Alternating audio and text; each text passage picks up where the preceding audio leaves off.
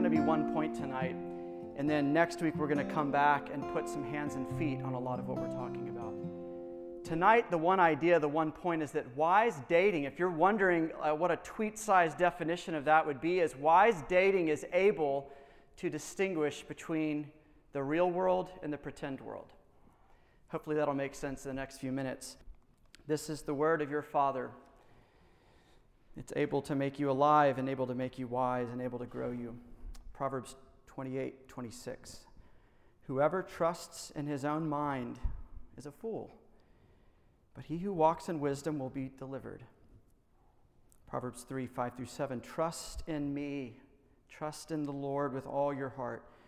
Don't lean on your own understanding, but in all your ways acknowledge him, and he will make straight your paths. Be not wise in your own eyes. Fear the Lord and turn away from evil. And then Jesus, the wise one, the brilliant one, in Matthew 6, where he says to you, don't be anxious, saying things or thinking things like, what am I going to eat? What am I going to drink? What am I going to wear? Who am I going to date? How am I going to date? For the Gentiles, those who don't know me, they seek after these things. That's their pursuit. And your heavenly Father knows that you need them all. But seek first the kingdom of God and his righteousness, and all of these other things will be added to you. Why don't we pray, and we'll get into this.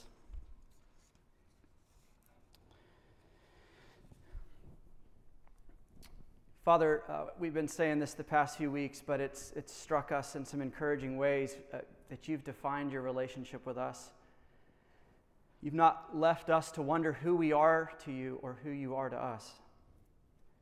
You've told us, your Father, your God, your Redeemer, we're son, we're daughter, we're friend, we're beloved. And Father, we need to lean into that relationship now as we hear you say things to us that are challenging, but also good. We pray that you would allow them to be good news to us, to sink to our bones. We pray above all that we would see our beloved Jesus in this word, not have some TED talk on dating, but hear from our Master, hear from our older brother, hear from our Savior. We need him. Jesus, we need you, and we ask this in your name. Amen. Well, if you were here a few weeks ago, I think it was 3 weeks ago now, we stood up here and we talked for about a half hour on wisdom with our friendships. And in that talk, we kind of used C.S. Lewis's definition of how close friendships develop, what close friends are. He basically said, two close friends are two people who are looking at the same thing, who are in love with the same thing. So it could be two people who are looking at Georgia football or who are, obsessed over like Marvel movies or a person or whatever, but they're two people pursuing the same thing who eventually look at each other and say, you too? So you feel that kindred spirit, that we're on the same path together. I'm not the only one. This person gets me. They can kind of finish the song that's in my heart, even when I forget the words. That's what he said a friend was. Now, he goes on after that little caption in Mere Christianity where he says, if that's a friendship, then when does romance begin? When would we say dating begins or interest in each other begins? He says it's when those two people who are walking down the same road, looking at the same thing, turn and look at each other. So it's friendship is this. Lewis says romance is this. And they say, well, you're pretty cool too. And the other person becomes the object of your affection. The two of you begin to adore each other, not just Georgia football, not just Marvel movies, not just whatever you're after, but you are mutually pursuing and interested in each other. Now, when that pivot happens, it precipitates this whole series of other events, which for some of us are really nerve-wracking because you might not have a ton of experience in that. That was me when I was in your seat. Or for some of us, you kind of feel like secondhand. I know what to do when this little pivot happens and the interest develops and the curiosity bubbles up and the clock disappears and you lose track of time and you really want to be together all the time and you're always thinking about each other and your friends start to ask you, what are y'all? And you start to ask you, what are we? And maybe you start to talk with each other, what are we? And maybe you found yourself or have found yourself in the past or want to find yourself stumbling into that weird clumsy term we have for all of this, dating. And if you're a Christian, you might start wondering at that point, what does God have to say about this? Especially if you're not as experienced in that. That wasn't a piece of high school for you or earlier.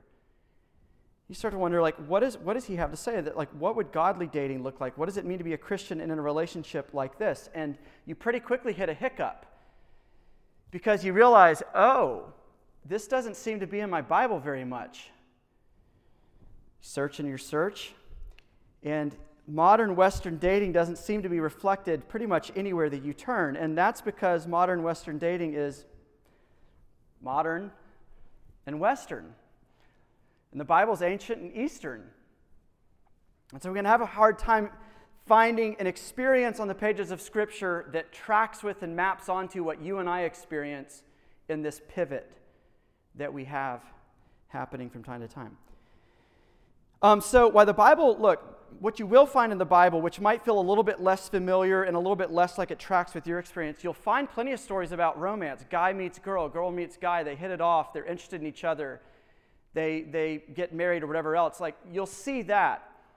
You'll see the Bible describe lots of those kind of relationships. You won't see the Bible prescribe the way that process is supposed to happen. You get the difference? The Bible shows a lot of, like, burgeoning, blossoming relationships, but it doesn't say this is the way it has to be in every generation, every culture. Like, you're not supposed to look at David and Bathsheba and look like, oh, boy meets girl and they hit it off. That's a prescription of how we should do it too. That's the danger of lifting one thing out of the Bible, out of context, and saying, look, it's right here in the Bible. This is how we're supposed to do it for all time. That's turning a description into a prescription. You should know Christians are experts at turning descriptions into prescriptions. You might have been raised in a church or a family where it was like courtship is the way to go. Everything's got to be chaperoned. Everything's got to be checked off and approved by or attended by mom and dad. Or some kind of other weird form of Christian dating. Because maybe they're trying to lift a particular cultural manifestation of dating and romance, and they're applying it across all time. They're turning a description into a prescription. So look, the Bible's not going to give you and I a formula of dating. But your Father does love you, and we should know by now. Hopefully you're seeing by now he's a detail-oriented God.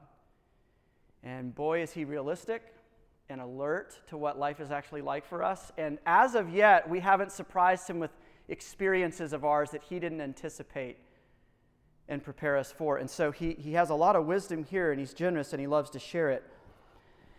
And so we just need to adapt ourselves a little bit on the front end. Instead of having an attitude of where's the formula, where's the principle, where's the book, where's the person I can sit down with and learn it all. And by the way, I try to find all of that. I scoured the ends of the internet, my first relationship, trying to find the formula. And I discovered if I did hit all the corners of the internet, I never found it.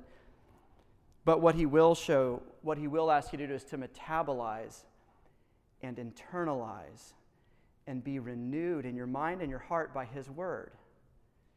And to begin to take all these different pieces and apply them to this area in a way that turns the lights back on so that we can begin to discern real life from pretend life. So let's look at the Bible. Let's ask the question, Father, what are you showing us about wise and foolish ways to date? I kind of just said it. I think at least we see this, and particularly in Proverbs 9, which I'll read to you in just a second. It's not on your sheet. We already talked about it a few weeks ago. But at a minimum, we can start by saying that wise dating is dating with the lights turned on. It's dating in a way that can distinguish real world from Disney, fact from fiction, fantasy from reality. Do you remember a few weeks ago, if you were here, Proverbs 9? I think it was the first week that we dipped our toes into Proverbs, and Solomon was describing the difference in lady wisdom and lady folly, remember?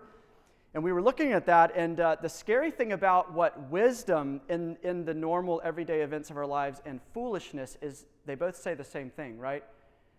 They were both preparing this big feast at their home, this big party, and they were both going out into the middle of Times Square at the MLC at Tate during a class change, and they were saying, come, I can help you. Do you need help? Do you need wisdom? Do you need to know how the world really works? I'll show you. Wisdom says that. Foolishness says that. Both invite you into their house. And as we compared and contrasted those, we saw that folly or foolishness, there's a trend to it. There's a characteristic to it that you can spot it. Foolishness always is looking for the shortcut. Always the path of least resistance. Financially, it's looking for that. Let's cook the books a little bit. Let's steal. Relationally, it's looking for that.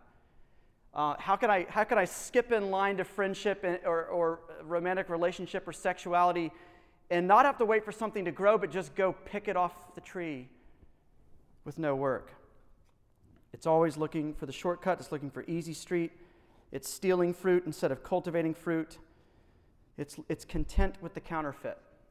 It's content with the delusion. It does not insist on the real thing.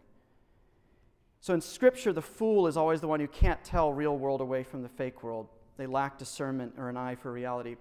And it gets dangerous. And so Anna and I, the first couple of years when we were married, we would go down to Statesboro, where she's from, for Christmas. And her family's massive. So there'd be like 25 of us all in the house over Christmas break.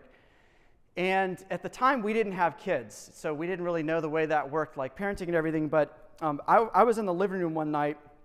And I heard some of our younger nieces, they were probably 5 or 6 at the time, one in particular, Loxley. And they were playing house, as they often played. And they were assigning roles. You're the daddy, and you're the little baby, and you're the doggy. And Loxley said, and I'm the mommy. And I was like, oh, isn't this cute? And a few minutes later, I hear the clicking sound that's on a gas oven top, you know, that lights the gas. Click, click, click, click, click, click, click.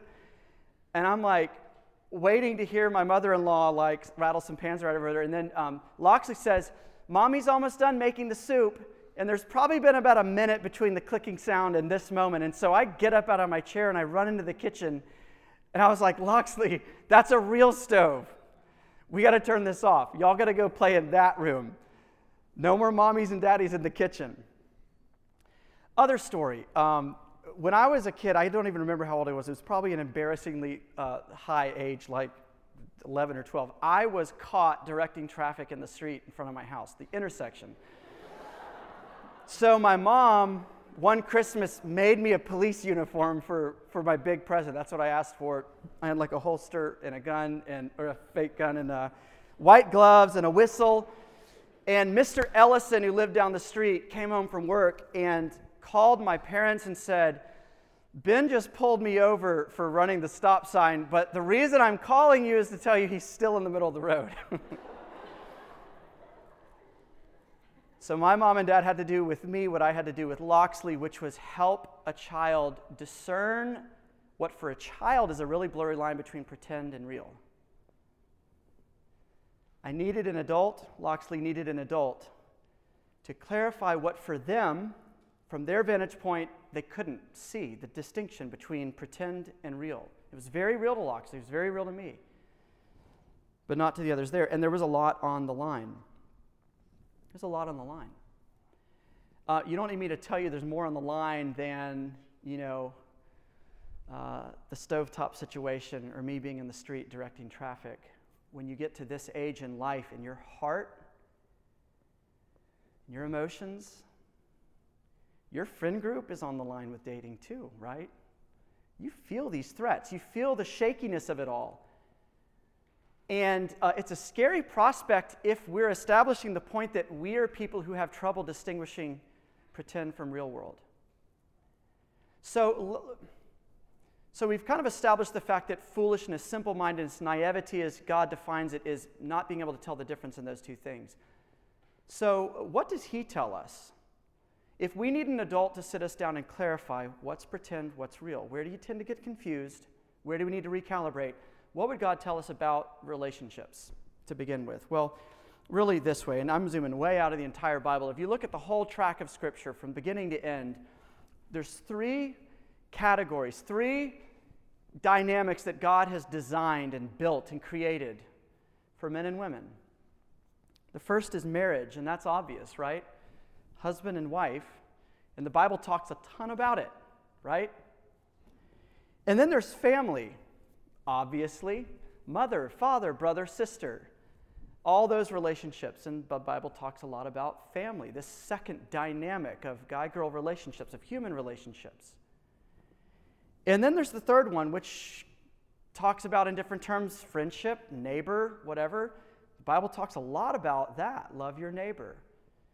Had a whole Proverbs where we barely scratched the surface about what the Bible says about friendship and wise friendship, wise neighborly relationships. Now here's the thing. The nature of each of those relationships, marriage, family, and friendship, determines the behavior that fits that relationship. There's certain behaviors and roles and responsibilities that are appropriate to marriage that aren't appropriate in a father-daughter relationship or a mother-daughter relationship. There's things that are appropriate to a friendship that aren't appropriate to a family relationship. The nature of the relationship determines the behavior that fits that relationship. And when those behaviors kind of swap categories, chaos or awkwardness or hurt results. Here's a few examples, some kind of weird, some kind of comical. If I kiss Anna, my wife, goodnight on the lips, it's healthy and good. If I kiss my neighbor on the lips and say goodnight, it's a felony. If I kiss my mother on the lips and say goodnight, it's super weird. Jeremiah got a taste of this last week. If I call Anna, not that, it almost got there. If I call Anna, babe, good. If I call my male intern when he pokes his head in my office, hey, babe, bad. The depth of disgust that was on his face and the vomit that came out really hurt my feelings, but I just got off the phone with her. I was distracted by something. I was looking at him like, hey, babe, and he's like, oh. Behaviors to a certain relationship don't hop categories very well. Calling him that, treating people those ways doesn't fit the nature of other relationships. So the nature of relationship determines the behaviors that are appropriate to that relationship. Here's where things get more complicated with dating in our particular moment. Many of us, I'd say me for the vast majority of my life too, have accidentally, unwittingly I think, no one's intentionally doing this, we've unwittingly elevated dating into a fourth category.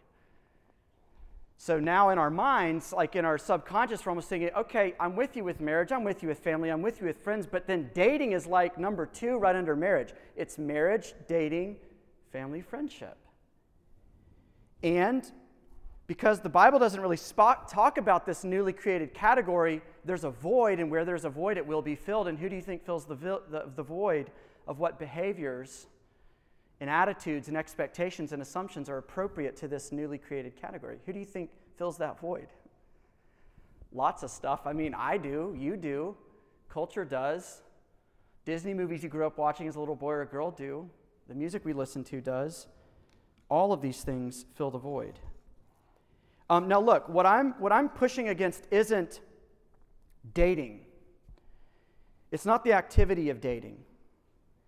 But what I'm pushing against and what I think Scripture pushes against is elevating dating to this fourth divine category of legitimate relationship. I'm going to suggest to you that dating belongs categorized under one of those other three categories, not as its own standalone there. There's a book that came out a few years ago. I mentioned it a few weeks ago. It was on the book table. Maybe we should get more. It's called Sex, Dating, and Marriage. In it, the authors say this. Unlike previous generations, which understood the term dating to refer to something a guy and a girl did, the modern concept of dating refers to something or someone they are. And in doing so, we've created, apart from Scripture, our own category of male-female relationships. And so we're also forced to invent what behaviors fit this newly invented category. But inventing our own moral guidelines has never gone well for humanity. There's the obvious takeaway.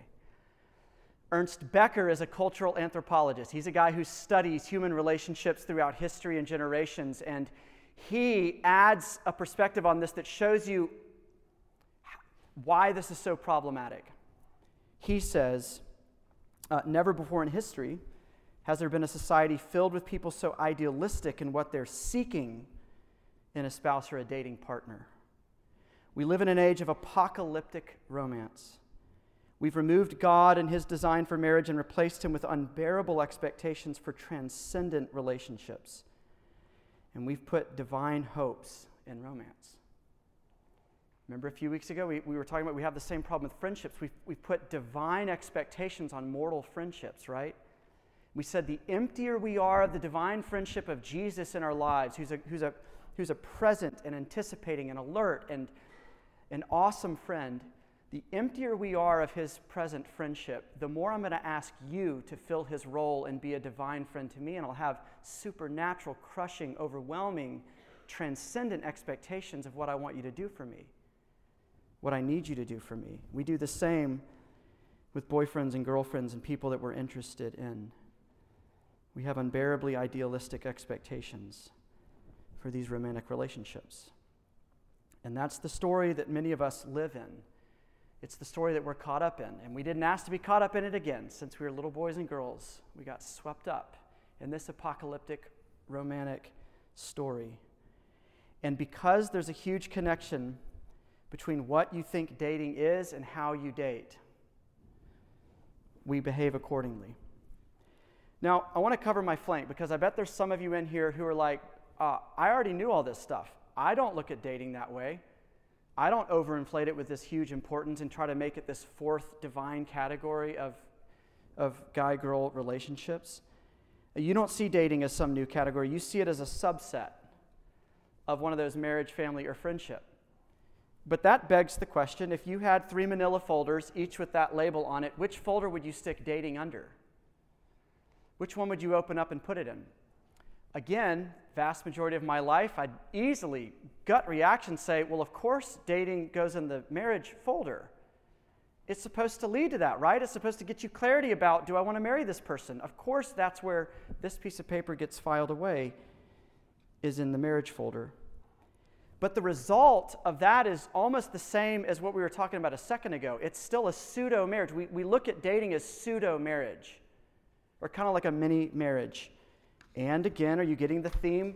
Because we behave according to the nature of the relationship we think we're in, guess what?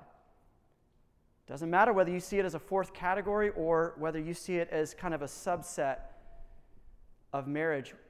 In our dating relationships, we naturally just start acting married or expecting married things of each other or having marriage assumptions. For example, what am I talking about? Have you ever struggled with a sense of just deep jealousy if you've been in a relationship? Who's she talking to? Why is she talking to someone at that party? How did he look at her? There's a sense of possessiveness, like she's mine. Why is she talking to him? Or he's mine. Why is he looking at her that way? But possessiveness, possession, belonging to another human being is a province of marriage. That's a characteristic of the marriage relationship. Husband and wife say to each other, I'm yours and you're mine. That's not a province of friendship. That's inappropriate if you feel that about a friend, right? I mean, I know we do, but your friend would be right to say, why do you get so jealous about me having other friends? So jealousy and possessiveness are one of the ways that we see marriage stuff popping into these pseudo-marriages. I guess an expectation of just total access and time. This is the Friday night conflict. You didn't talk about your plans. It's like a Wednesday or Thursday. You're heading into the weekend, and you didn't consult. You had other plans, and the other person is just crushed or has their feelings hurt and wonders whether you're really in the relationship because they had an assumption that your free time is theirs or that y'all should always be spending that time together. And they're really hurt if that doesn't happen. Expectation of time and access. It's one thing for Anna or for me to expect Anna to be home on the weekends or Anna to expect me to count on me being around on the weekends. It's another for a roommate or a friend. Does it make sense why physical intimacy is such a struggle? As we were talking about 2 weeks ago, such a struggle when we're accidentally kind of living dating relationships that are pseudo-marriages. Remember, the nature of the relationship you think you're in determines the behavior, the way that you live it. When we think we're kind of mini-married, we do mini-marriage stuff. And so we automatically, it's like the day after we get a little bit of clarity about what we are to each other, now we're dating or we're something more, almost automatically deep down, it's like we feel like we have a right to each other's bodies, a right to do things together, to touch parts of our bodies that we didn't have the day before, and you certainly don't have with your friends. Do you see what I'm talking about? When we get the nature of the relationship we're living in wrong, all the other stuff just comes out of that. And perhaps biggest of all, we expect security. When we think of dating as kind of a mini marriage, security, commitment, stability is a characteristic of covenantal, committed marriage, not dating. This is what I felt this every second of the 2.5 years that Anna and I dated, and Anna did too, just so deeply.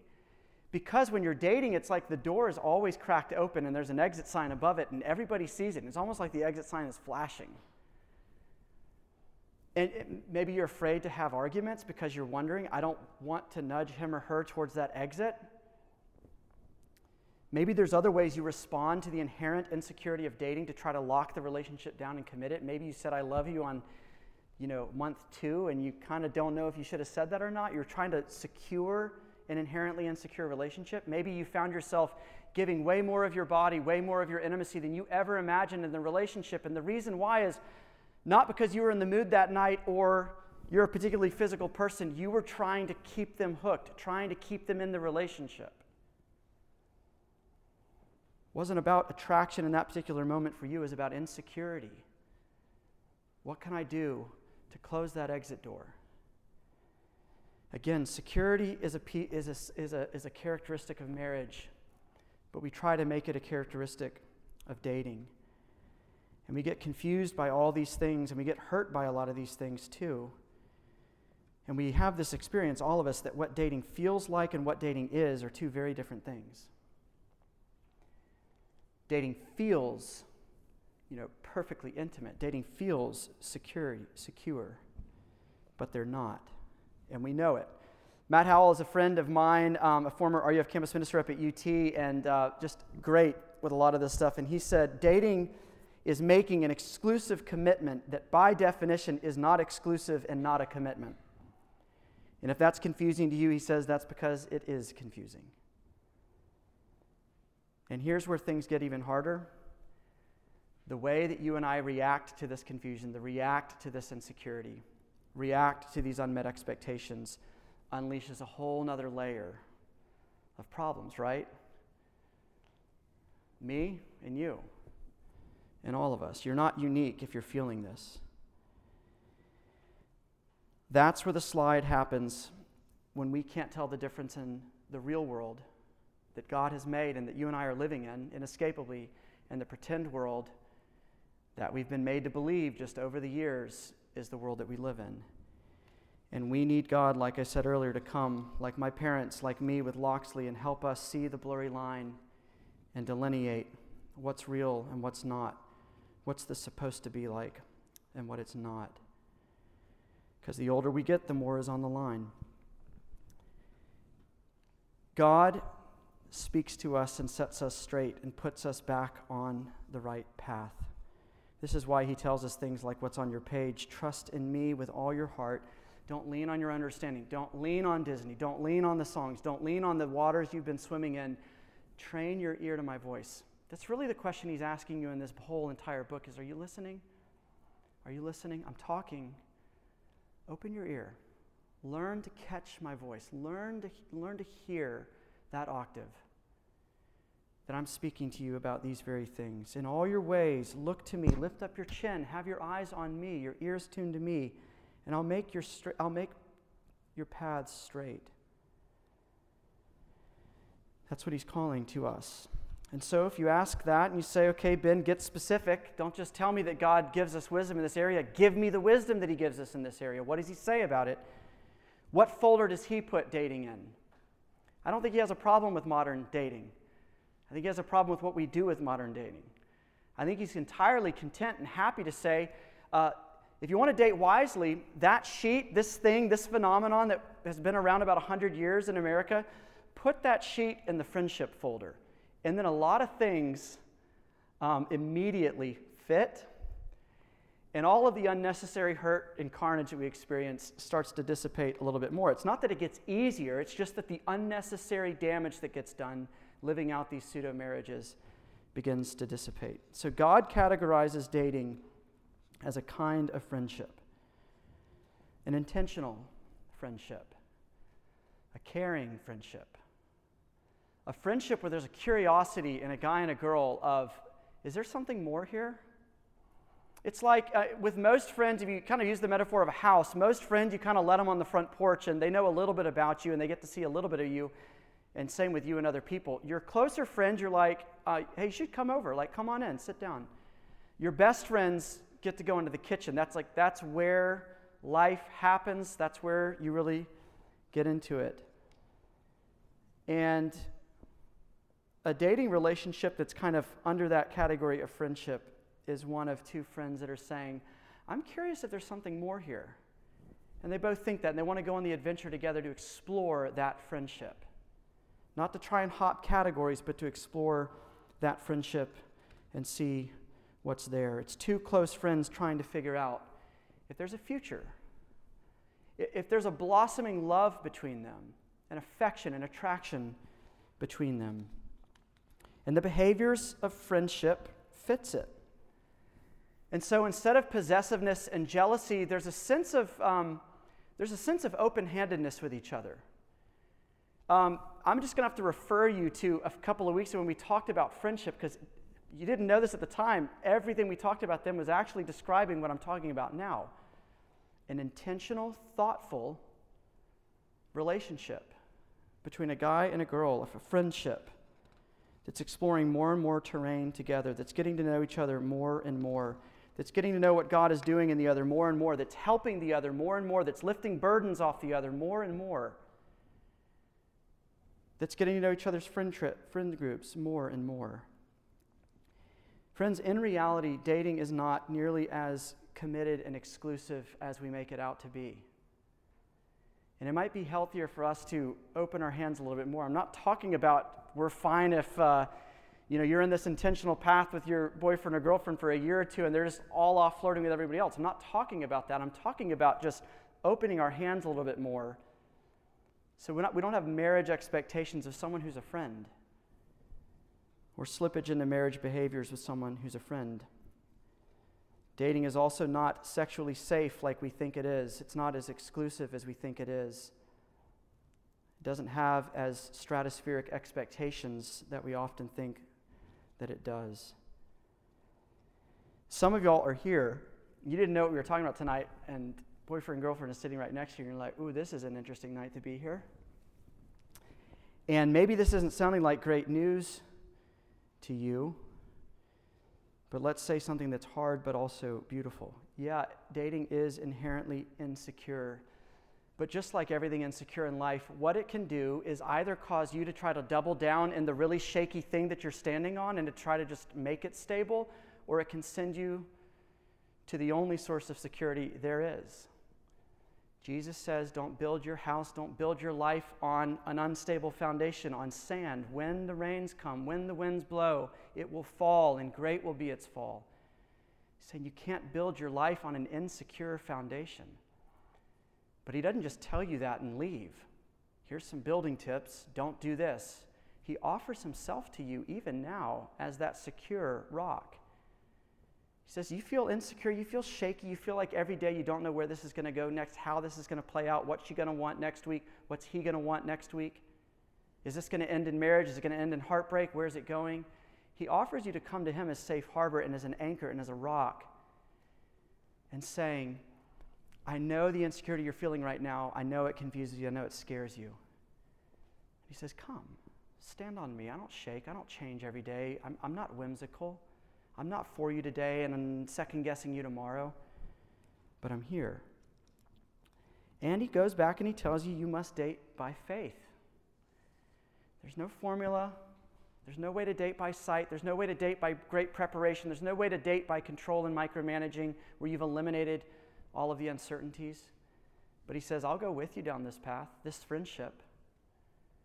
He says, I'll teach you as we go, as we walk down this path together. Now, I should say, as we wrap this up, to some of you, the reason you don't date is because of the apocalyptic romance thing. I didn't date. I thought about it. I freaked myself out about it. I made little weak, cowardly attempts at it and then backed off. I was terrified of all of the weight on modern dating. The expectations, I don't know what to do yet. I mean, Anna and I would be, should we go out to coffee? And I'm thinking about, can I marry her? And you're like, I mean, a lot of y'all do too. And I should have been thinking, do I want to get coffee with this girl? Not do I want to marry this girl? Do I want to explore this friendship with Anna? Instead of like imagining 40 years down the line. Some of you, maybe what we've been saying tonight didn't resonate with you a lot because you're not even engaged in this sphere, and that's okay, but if the reason you're not engaged is because you're terrified of a pseudo-marriage, do you feel the burden lifting? It's not a pseudo-marriage, it's a friendship. You know how to do that. You have tons of those, with guys and with girls. Dating is a relationship where you just acknowledge to the other, I'm interested in you. Let's walk down this road together and see what's there. Why did I put a genealogy in a sermon about dating? Why in the world is that part of the end here? This is the genealogy of Jesus, the Messiah, the son of David, the son of Abraham. Abraham was the father of Isaac, Isaac the father of Jacob, Jacob the father of Judah and his brothers. Salmon the father of Boaz, whose mother was Rahab. Boaz the father of Obed, whose mother was Ruth. Jesse, the father of King David. King David, the father of Solomon, whose mother had been Uriah's wife, and on and on and on. And Jacob was the father, and Joseph, the husband of Mary, and Mary was the mother of Jesus, who's called the Messiah.